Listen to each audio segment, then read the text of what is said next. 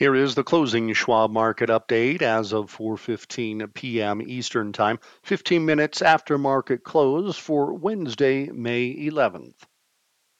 After looking as if US equities may get a reprieve from the recent sell-off, the markets turned lower midday to finish in the red in volatile trading in the wake of another hotter than expected consumer price inflation report.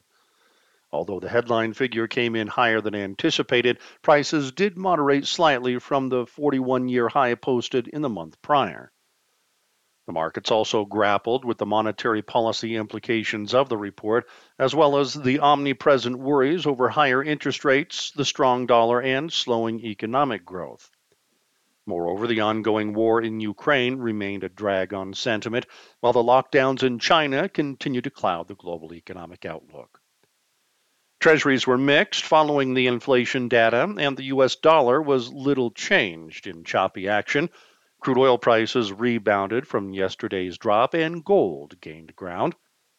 Earnings remained in focus, with Electronic Arts rising after topping earnings estimates, while Coinbase and Wendy's fell after missing expectations. Asia finished mixed, and Europe showed some resiliency in the face of the aforementioned headwinds to end mostly higher. The Dow Jones Industrial Average fell 327 points or 1% to 31,834. The S&P 500 index decreased 66 points or 1.7% to 3,935. And the Nasdaq Composite declined 373 points or 3.2% to 11,364.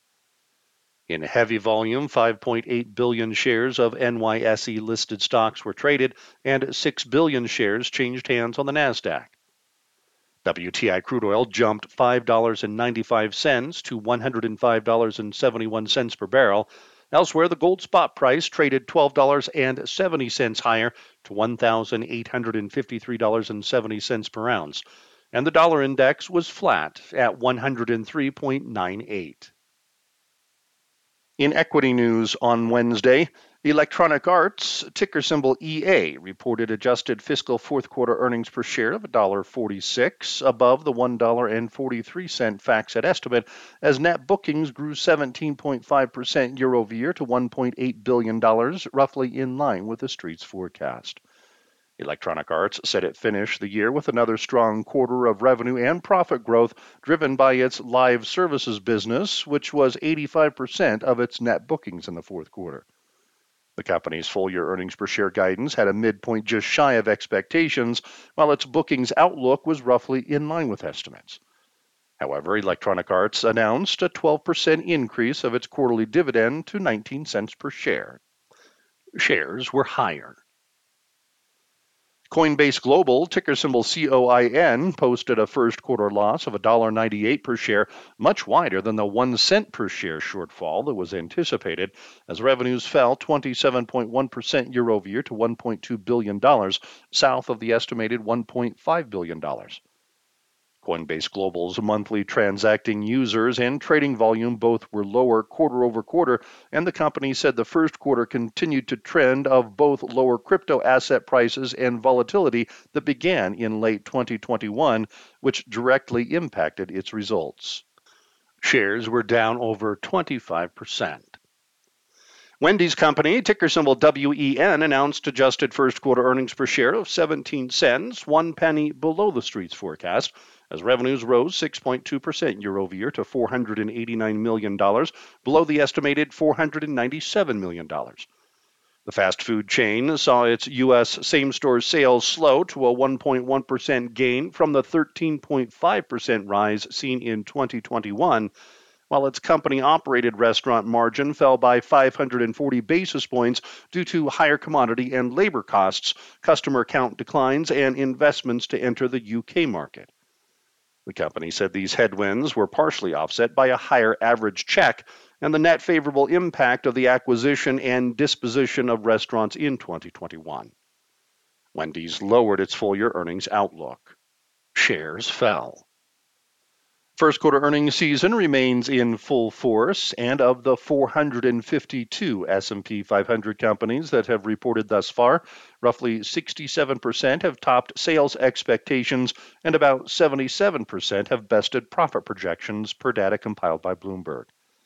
So far, year over year sales growth is up 14.2%, and earnings growth is 9.9% higher. Schwab's chief investment strategist, Liz Ann Sonders, discusses the volatile market action in her latest article, When the Levee Breaks, Panic is Not a Strategy. She notes that April was the worst month for the S&P 500 since March of 2020 and that it's been a mixed to weaker bag in terms of macro drivers and we expect significant bouts of volatility to persist. She concludes that now is not a time for investors to take on risk outside the parameters of their strategic asset allocations. It is a time for investors to employ traditional disciplines around diversification across and within asset classes, to focus on quality in terms of stocks fundamentals, and to stay in gear via periodic rebalancing. You can follow Liz Ann on Twitter at Liz Ann Sonders. And you can read all of our market commentary on our Market Insights page, and you can follow us on Twitter at Schwab Research.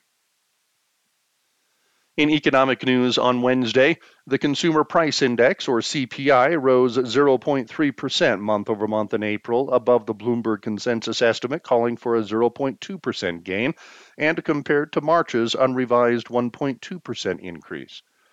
The core rate, which strips out food and energy, increased 0.6% month over month, topping forecasts of a 0.4% rise and compared to March's unadjusted 0.3% increase.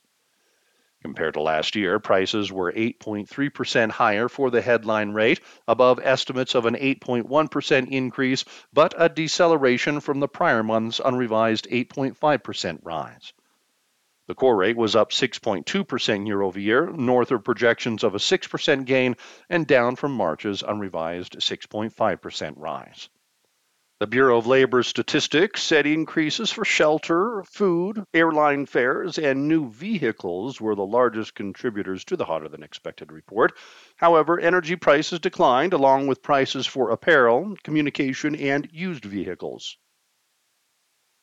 The MBA mortgage application index rose 2% last week, following the prior week's increase of 2.5%.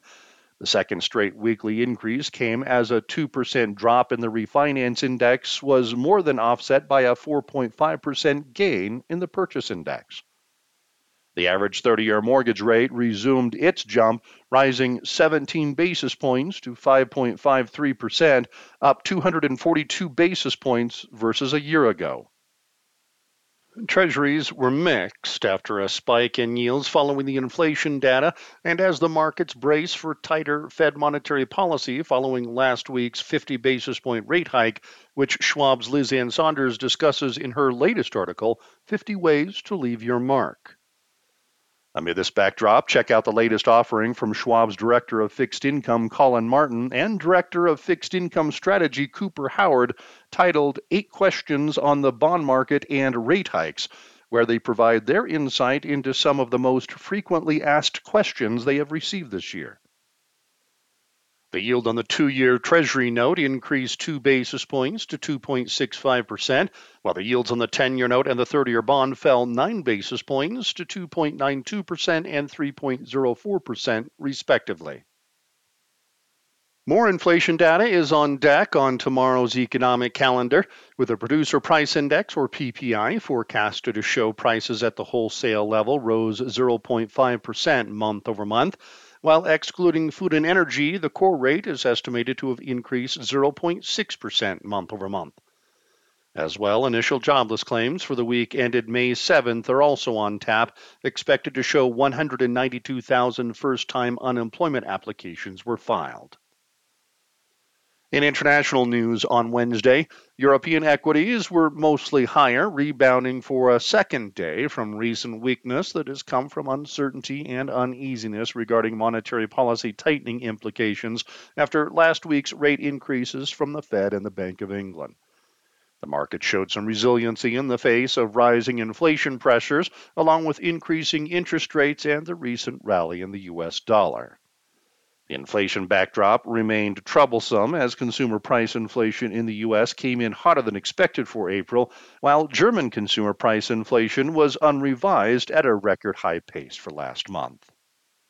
Stocks have seen pressure as global economic growth uncertainty remains palpable, exacerbated by the COVID related lockdowns in China, as well as the ongoing war in Ukraine, which has fostered concerns about food and energy supplies and amplified inflation worries. Schwab's chief global investment strategist Jeffrey Kleintop offers his latest commentary hedging stocks against rising rates. Jeff notes how investors should consider hedging the possible risk of higher interest rates with the addition of short duration stocks, a potential way to manage risk while remaining invested in the markets. You can follow Jeff on Twitter at Jeffrey Kleintop. The euro edged higher versus the US dollar, and the British pound was little changed, while bond yields in the eurozone and the UK saw gains. The UK FTSE 100 index was up 1.4%. France's CAC 40 index rose 2.5%. Germany's DAX index and Spain's IBEX 35 index advanced 2.2%, and Italy's FTSE MIB index was 2.8% higher, while Switzerland's Swiss market index ticked 0.1% to the downside. Stocks in Asia finished mixed, with the markets remaining skittish regarding the aggressive monetary policy tightening in the U.S. to combat persistent inflation pressures ahead of today's key inflation report out of the world's largest economy of the U.S. Moreover, the markets continued to grapple with concerns regarding the global economic impact of the COVID induced lockdowns in the world's second largest economy of China.